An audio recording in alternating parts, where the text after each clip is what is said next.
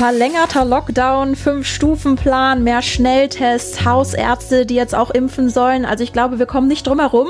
Wir müssen in der Ländersache heute über die neuen Maßnahmen sprechen, auf die sich Bund und Länder am Mittwoch geeinigt haben, oder Max? Nö, ich habe überhaupt keine Lust darüber zu reden. Ich habe heute ein paar schöne Katzenvideos mitgebracht, die können wir dann nachher in den Show Notes posten. Nein, Quatsch, natürlich. Wir reden ein bisschen über Corona. Juhu. Ja, das Thema. Kirsten, du hast auch ein Auge auf die neuen Beschlüsse, oder? Ja, genau. Also bis 12 Uhr war ich dabei, Mitternacht. Aber die Schulen, die wurden ja irgendwie gar nicht genannt. Ja, äh, das ist jetzt Ländersache, aber ich kann so viel schon mal verraten. Es bahnt sich was an, kleiner Cliffhanger. Uh, okay, dann geht's jetzt damit los. Rheinische Post. Ländersache. Der Podcast aus dem NRW-Landtag. Bevor wir in das politische Geschehen eintauchen, am Anfang vielleicht noch eine kleine Hausmitteilung. Der ein oder andere hat sich vielleicht gewundert, hier spricht nicht Helene Pawlitzki, sondern Anja Wölker. Ich bin ein neues Teammitglied bei Audio und Podcast der Rheinischen Post. Helene ist gerade im Urlaub und ich darf sie deshalb vertreten.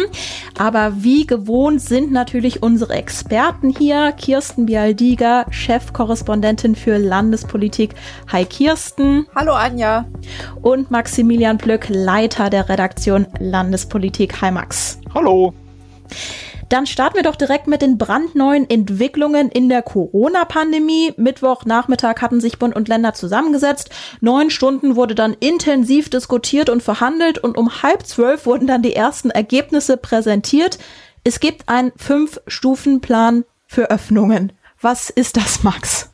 Ja, huch, was ist das so genau? Das ist am Ende ist es äh, der Versuch, so zu tun, als würde man sich nicht mehr an Inzidenzen orientieren, aber natürlich schauen wir weiter auf Inzidenzen, äh, allerdings auf etwas andere. Wir gucken jetzt auf sozusagen äh, so Bandbreiten zwischen 50 und 100 und unter 50 und über 100 und dann werden in Zeitabschnitten werden dann nach und nach Öffnungen vorgenommen. Also nach dem Motto, derjenige, der länger gute Werte erreicht, der wird mit weiteren Öffnungen belohnt.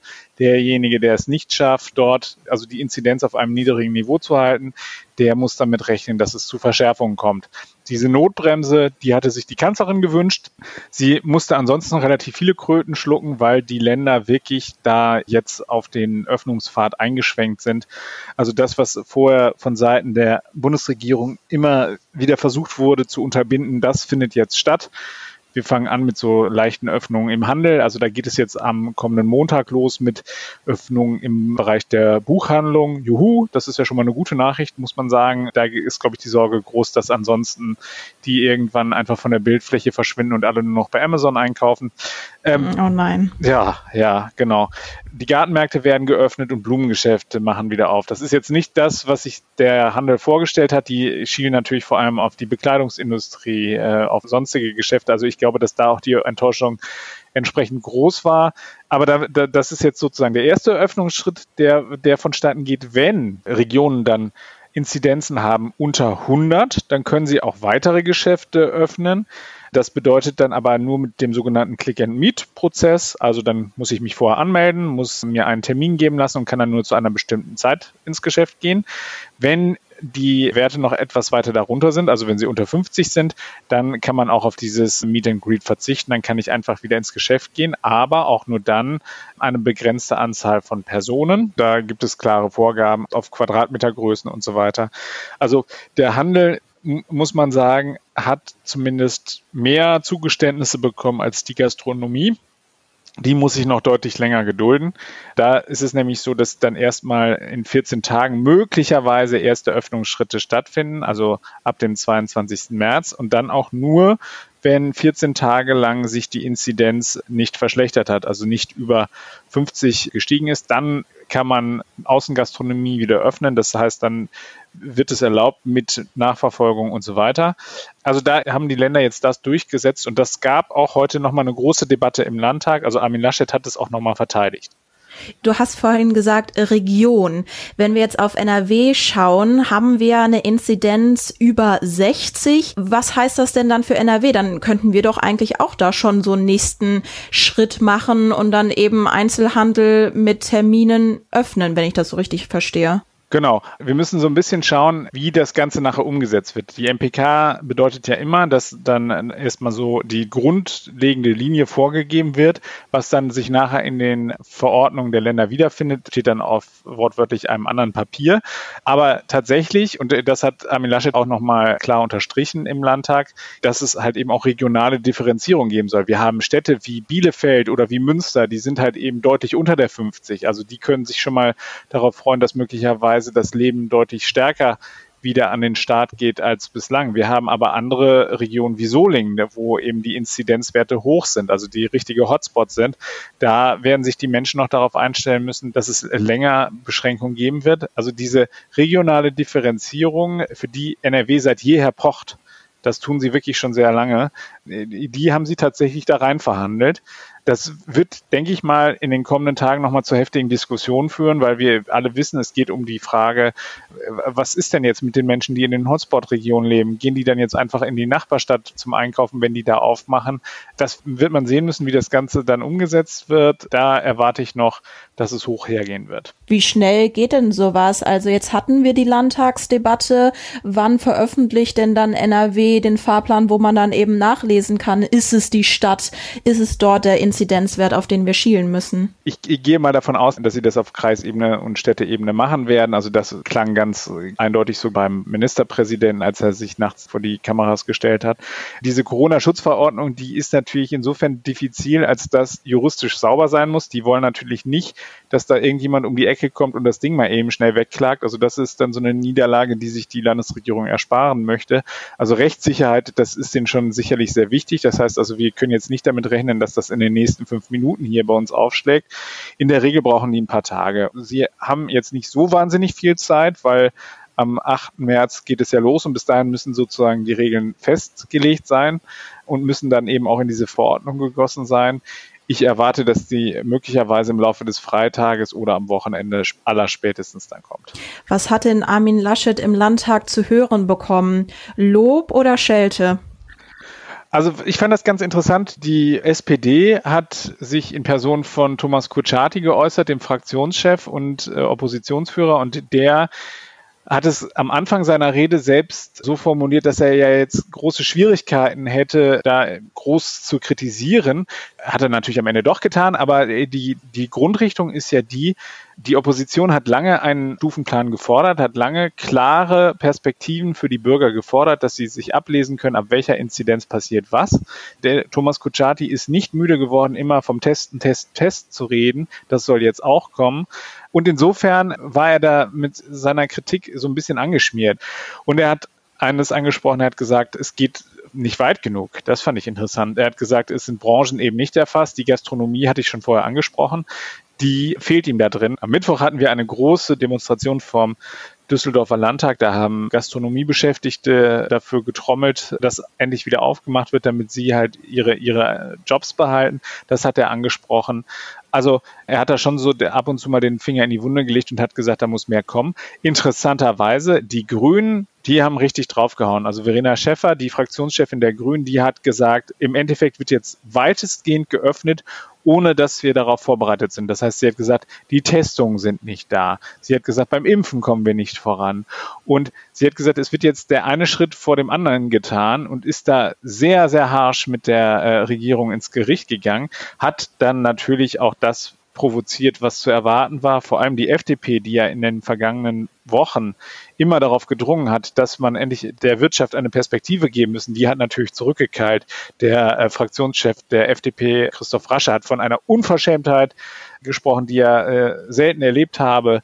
Auch der Vizeministerpräsident Joachim Stamp hat sie sich zur Brust genommen und hat gesagt, sie habe gar nicht die Dimension des Paradigmenwechsels verstanden. Also es war lebhaft, würde ich sagen, wurde dann noch etwas lebhafter, als die AfD sich geäußert hat, die dann bewusst wieder provoziert hat und äh, beispielsweise davon ges gesprochen hat, dass die Menschen aus Solidarität zu Europa würden sie sterben und so weiter. Also die haben da die übliche äh, Litanei bemüht. Das war etwas, etwas anstrengend und die CDU hat sich davon auch extrem provozieren lassen und hat zurückgerufen und so weiter. Da gab es die Vorstufe zum echten Ordnungsruf. Also da hat die stellvertretende Landtagspräsidentin Frau Gödecke hat dann da nochmal gesagt, Leute, hier reißt euch jetzt bitte mal alle am Riemen, hat auch den Redner Herrn Losen von der AfD nochmal ermahnt. Also ich würde sagen, ich will jetzt keine Haltungsnoten vergeben, aber am Ende war es eine lebhafte Debatte mit interessanten Parallelen zwischen SPD und den regierungstragenden Fraktionen und mit einer klar auf äh, Konfrontation ausgerichteten grünen Fraktionschef. Max, die Grünen haben es aber ja auch deshalb leichter, weil sie äh, sowohl im Bund als auch im Land Opposition sind. Also das stimmt. Die, die das SPD, stimmt. der, der Kutschaty hat ja immer das Problem, wenn die GroKo Beschlüsse fasst, dass er einerseits natürlich sich solidarisch zeigen muss, auch mit dem Kanzlerkandidaten Scholz als Finanzminister, und auf der anderen Seite aber ein Profil in NRW schaffen will, um eben auch als Oppositionspartei wahrgenommen zu werden. Und ich finde, das war, ich habe es auch verfolgt und es war ganz interessant, das zu sehen, wie er sich da aus der Affäre gezogen hat, der Kutschaty und Verena Schäffer von den Grünen, die hat es da natürlich, konnte da eindeutiger agieren. Ne? Wobei ich das interessant fand. Also ich, was ich zumindest mhm. Frau Schäffer vorwerfen würde, ist ja, dass die Grünen also die ja, wie ich finde, noch mehr als die SPD in der Vergangenheit immer einen Stufenplan gefordert haben. Tatsächlich ist ja jetzt das, was vorgelegt worden ist, ist ein Stufenplan. Und da stellt sie sich jetzt hin und sagt, der ist nicht weitgehend genug. Und andersherum sagt sie aber auch, wir haben noch gar nicht die Voraussetzung für den Stufenplan geschaffen. Man kann wirklich darüber reden und man, man sollte auch inhaltlich stärker darüber reden, dass die Gruppe der über 70-Jährigen noch nicht geimpft ist und dass, dass das wirklich auch große Risiken birgt, dass wir jetzt öffnen.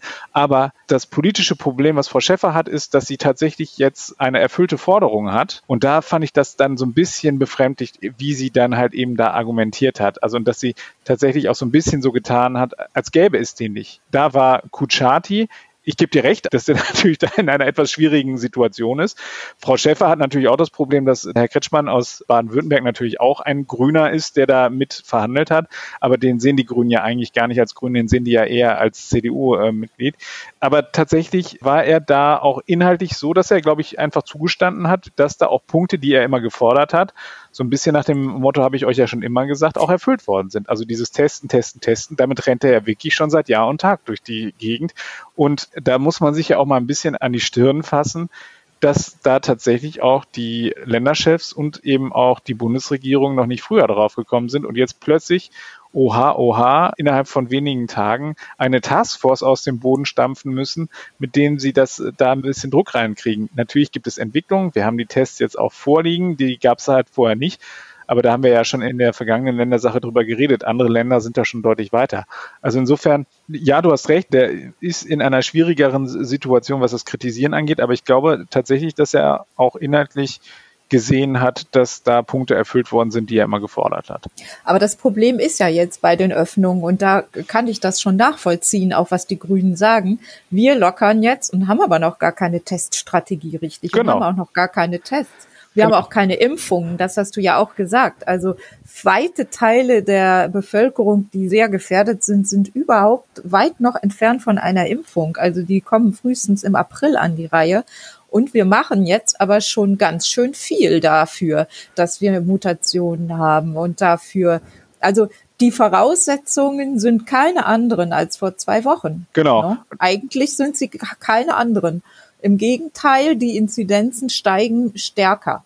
Und ähm, das, das ist natürlich, also da, da, dass das eine Opposition kritisiert, äh, kann ich sehr nachvollziehen. Das finde ich auch. Also das ist auch, da, da würde ich ihr mhm. auch, würde ich sie auch voll unterstützen und da bin ich auch ganz auf ihrer Linie. Es geht mir wirklich nur um diesen einen Punkt mit dem geforderten Stufen- und Öffnungsmodell. Da müsste mhm. sie einmal mhm. kurz sich nicht derart angreifbar machen und sagen, stimmt, jetzt habt ihr sozusagen diese Forderung erfüllt. Was da jetzt passiert, zu sagen, naja, wir verlängern jetzt so ein bisschen die Dauer zwischen Erst- und Zweitimpfung und dann haben wir ja auch schon wieder ein bisschen mehr gewonnen und so weiter. Das sind ja so Nadelstiche. Du brauchst jetzt einfach da eine große Offensive, da muss jetzt mehr Power und mehr Wucht rein.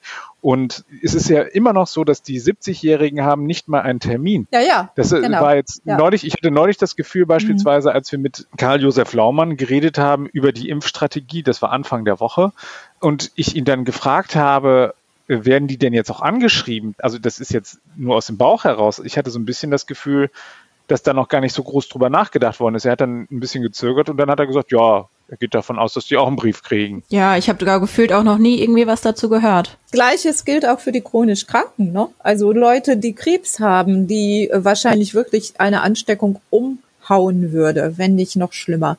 Also die sind noch nicht an der Reihe. Die sind frühestens Ende März an der Reihe, laut Minister Laumann. Lass uns doch nochmal genau formulieren, also was die MPK da gesagt hat mit den Schnelltests. Sie hat ja unter anderem gesagt, dass jeder Bürger jetzt kostenlos so einen Schnelltest machen kann und das eben einmal in der Woche. Das hatte ja der Bundesgesundheitsminister schon mal ein bisschen früher angekündigt, aber da haben auch tatsächlich die Verfahrensbeteiligten vorher schon gesagt, ja, oh, oh, oh Vorsicht, Freunde, da müssen wir auch ein bisschen was auf die Schiene bringen, weil was du natürlich nicht möchtest, ist, dass sich jetzt in einer Kleinstadt mit 60.000 Leuten plötzlich 20.000 Leute auf dem Marktplatz hinstellen, um dann da halt eben im Testzentrum alle einen Test kriegen. Da hast du dann ein Superspreader-Event, das kannst du dir ja gar nicht schöner malen. Und da muss es halt eben jetzt organisatorisch noch eine ganze Menge passieren. Das Einzige, was kommende Woche sichergestellt ist, ist, dass die Finanzierung vom Bund kommt. Jetzt ist es an den Ländern, das schnell auf die Strecke zu bringen. Und ich habe den Ministerpräsident so interpretiert, dass er sich da noch nicht so hundertprozentig sicher ist, dass wir am 8. März da losdenken. Er sagte, ein konkretes Datum sei gar nicht verabredet gewesen, obwohl klar in dem MPK-Beschluss drin steht, 8. März, ab da muss die Finanzierung vom Bund stehen. Also das erweckt so den Eindruck, als würde da jetzt ganz schnell was passieren. Ich habe da so meine Zweifel. Ich glaube, da werden noch sehr, sehr viele organisatorische Fragen geklärt werden müssen. Aber prinzipiell und das war ja, oh Gott, jetzt habe ich wieder so viel gequatscht. Prinzipiell ist ja die Idee richtig. Einmal die Bevölkerung weitestgehend durchzutesten in einer solchen Situation und dann möglicherweise schon viele Leute in Quarantäne zu schicken, die sonst eben dieses Ausbruchsgeschehen weiter befeuern, ist ja richtig. Und es ist ja nicht nur dieses kostenfreie Angebot für die Gesamtbevölkerung, sondern es gibt auch Angebote für Lehrer, für Erzieher, für Schüler, nicht für Kindergartenkinder. Da bin ich nochmal gespannt, ob es dabei bleibt oder ob, wenn diese Spucktests weiter verbreitet sind, das nicht möglicherweise doch auch noch mit einbezogen wird und wo man schon wieder merkt, wo die Wirtschaft, welche Power die hat, Druck gemacht hat, ist bei der Frage, ob sie dazu verpflichtet wird, ihre Beschäftigten, die sie nicht ins Homeoffice schickt, zu testen. Da ist es ja so, dass das äh, sich so anhörte, dass es da bei einer Selbstverpflichtung der Wirtschaft bleibt. Und was wir von Selbstverpflichtung der Wirtschaft erhalten können, das wissen wir zumindest aus dem Lebensmittelbereich. Das, da kannst du auch das am besten gleich sein lassen. Kirsten, du hattest ja so ein bisschen geteasert am Anfang. Die Schulen? Ja, ich weiß nicht, was was du uns da versprichst, was das Geheimnis ist. Ah, okay. Ich habe. Äh, es ist so, äh, die Schulen waren kein Thema bei den Bund-Länder-Beratungen. Das ist jetzt alles an die Länder delegiert worden. Aber ich habe mich mal ein bisschen umgehört und es gab schon ein Gespräch im Schulministerium mit den Verbänden. Also da sind dann beteiligt die Elternverbände, die Lehrerverbände, auch Schülervertretungen. Und da geht es ja jetzt noch um die Frage, wann denn die weiterführenden Schulen öffnen. Die Klassen fünf bis neun und die Einführungsstufe an den Gymnasien, das ist die Klasse zehn. Die sind ja auch noch immer im Homeschooling seit Mitte Dezember. Das sind zwei Drittel aller Schüler in Nordrhein-Westfalen und die stellen sich die Frage und alle anderen Beteiligten auch, was jetzt passiert. Nach allem, was die Schulministerin in diesem Gespräch, also es ist noch nicht offiziell, das muss ich dazu sagen, aber was ich aus dem Kreise von Beteiligten erfahren habe, will die Schulministerin wohl ab dem 15. März auch den Wechselunterricht für die übrigen Jahrgänge, die noch zu Hause sind, ermöglichen. Mhm. Das würde natürlich bedeuten, dass zumindest, also nicht gleichzeitig, aber abwechselnd alle Schüler in Nordrhein-Westfalen bis zu den Osterferien soll jeder einmal auch in der Schule gewesen sein. Und dann wird es so sein wie bei den Schülern, die jetzt schon, bei den Grundschülern, Förderschülern und den Abschlussjahrgängen, dass die Schulen selber entscheiden können, wie sie dieses Wechselmodell ausgestalten. Also sie können tageweise wechseln, sie können wochenweise wechseln, aber mehr als wochenweise geht nicht. Also es geht nicht, dass man jetzt alle zehn Tage mal die Kinder in die Schule holt, das nicht. Aber da gibt es eben auch noch einiges zu organisieren und zu regeln, angefangen von den Tests für Schüler über die Schulbusse und die Schulen brauchen da auch ein bisschen Zeit, um diese Konzepte zu erarbeiten. Weil es nämlich so ist, bisher haben sich manche Schulen damit beholfen beim Wechselmodell, dass sie gesagt haben, wir teilen einfach die Klassen und ein Lehrer springt hin und her. Der ist also, der teilt auch die Unterrichtsstunde auf und der ist dann mal in Gruppe A und dann in der Gruppe B und wieder zurück. Das geht natürlich nur, wenn die Schulen weitgehend leer sind und die Räume da sind. Wenn jetzt aber nach und nach alle Schüler wieder in die Schulen kommen sollen, dann wird das schwierig. Dann müssen sich die Schulen ganz andere Konzepte wieder überlegen. Dann muss zum Beispiel sicher auch Distanzunterricht, also Streaming des Unterrichts möglich sein, also paralleles Streaming von Unterrichtsstunden für die Schüler, die das Ganze dann per Video verfolgen. Und das wiederum wirft dann die Frage auf, ob das zu organisieren ist für die Schulen, weil viele Netze dann überlastet sind und es nicht aushalten, die Schulnetze, wenn in zehn Klassenzimmern parallel gestreamt wird. Das, das könnte ein großes Problem geben. Jetzt hast du den 15. März genannt. Okay, mit Stand dieser Aufnahme ist das noch nicht offiziell. Aber ist das denn irgendwie gekoppelt auch an diesen Fünf-Stufen-Plan oder an Inzidenzwert, dass man jetzt eben zwischen 50 und 100 ist? Also kann man das da irgendwie integrieren, wiederfinden oder ist dann einfach Schule komplett nochmal separat zu sehen von den Beschlüssen der MPK? Das sind jetzt alles noch Fragen, die das Schulministerium jetzt klärt. Es hat jetzt mitgenommen aus diesen Gesprächen mit allen Beteiligten, wie die Vorstellungen sind, wie die Befürchtungen sind, denn die gibt es ja auch, vor allem auch auf Elternseite. Also wenn die Kinder jetzt äh, in die Klassen gehen und jeden zweiten Tag oder jede zweite Woche dann werden auch wieder mehr Begegnungen da sein. Da muss man sich ja nichts vormachen. Die Schüler werden ja nicht die festen Gruppen so streng einhalten. Die werden sich auch vor dem Schulhof unterhalten und die werden sich vielleicht auch mal irgendwo äh, sonst begegnen in den Fluren. Also das sehr, sehr strikt zu handhaben wird sehr schwierig.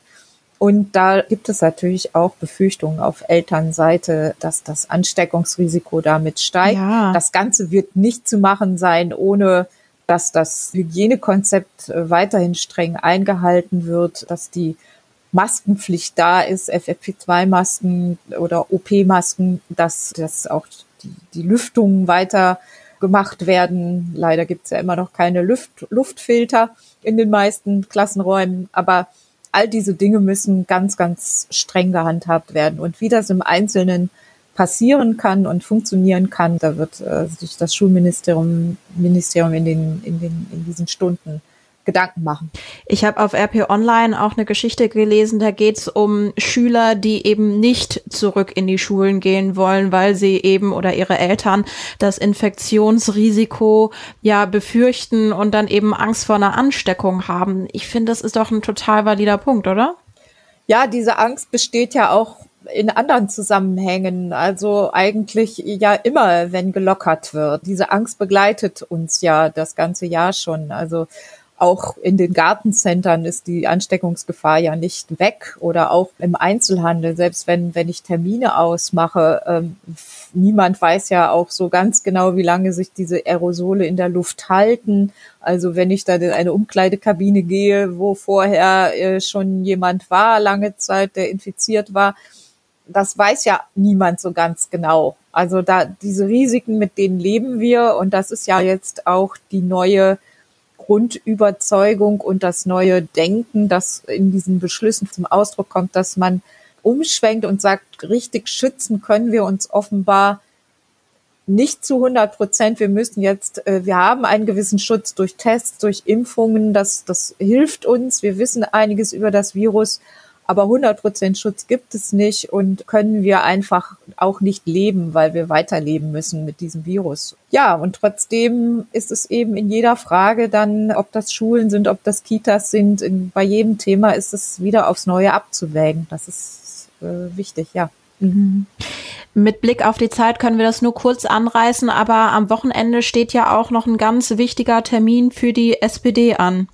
Ja, genau. Die SPD hat ihren Landesparteitag. Was kann man denn da erwarten? Du hattest ja jetzt auch vor kurzem ein Interview mit Kutschaty geführt. Ja, Thomas Kutschaty, äh, Fraktionschef, stellt sich zur Wahl auch als Landesvorsitzender und äh, möchte dann auch Spitzenkandidat der SPD werden bei der nächsten Landtagswahl. Die ist gar nicht mehr so lange hin. Das ist schon ähm, im kommenden, also Mai, äh, nicht Mai 2021, 2022 2022 und also noch ein gutes Jahr und er will da natürlich jetzt möglichst viel Unterstützung bekommen, die sich möglichst im Wahlergebnis ausdrückt. Und ja, man wird es sehen, denn im Vorfeld gab es doch einige Spannungen in der Partei, die dadurch verursacht wurden, dass es einen anderen Kandidaten gab noch, den äh, amtierenden Landesvorsitzenden Sebastian Hartmann, den Kutschaty jetzt aber ablösen will. Und da sind auch im Vorfeld einige Dinge gelaufen, die dann Hartmann dazu bewogen haben, sich zurückzuziehen und zu sagen, ich möchte jetzt doch nicht nochmal kandidieren. Er hat das lange Zeit, hat er daran festgehalten. Kutschaty hatte dann eine Kampfkandidatur angekündigt und dann hat er aber irgendwann äh, doch klein beigegeben. Er hat das so begründet, indem er gesagt hat, dass er seine Ziele nicht mehr verfolgen kann, weil sich die Stimmung so gedreht hat. Max, verfolgst du das am Wochenende auch gespannt? Ja, ich, also mich interessiert das natürlich sehr, aber ich werde mich, glaube ich, weil ich ein langes Wochenende habe, dann entspannt zurücklehnen und werde dann bei RP Online Kirstens äh, Berichterstattung lesen und mich darauf beschränken, weil dann kriege ich es schön analysiert und äh, zusammengefasst. Da muss ich nicht mir stundenlange Reden anhören. Normalerweise würde ich immer sagen, ich brenne dafür und ich schaue es mir an. Aber nach so viel MPK-Gemöre ist man dann auch mal froh, wenn man mal am Wochenende die Beine ein bisschen hochlegen kann. Das ist natürlich dann auch der wundervolle Teaser für all unsere Hörer und Hörerinnen da draußen. Nach Abschluss dieser Ländersache dann eben auf RP Online rüber zu schwenken und da dann eben die aktuellen Berichte sich anzuschauen, würde ich sagen. Dann ganz herzlichen Dank euch beiden, Max und Kirsten. Ich wünsche euch noch einen schönen Tag und würde sagen, bis bald.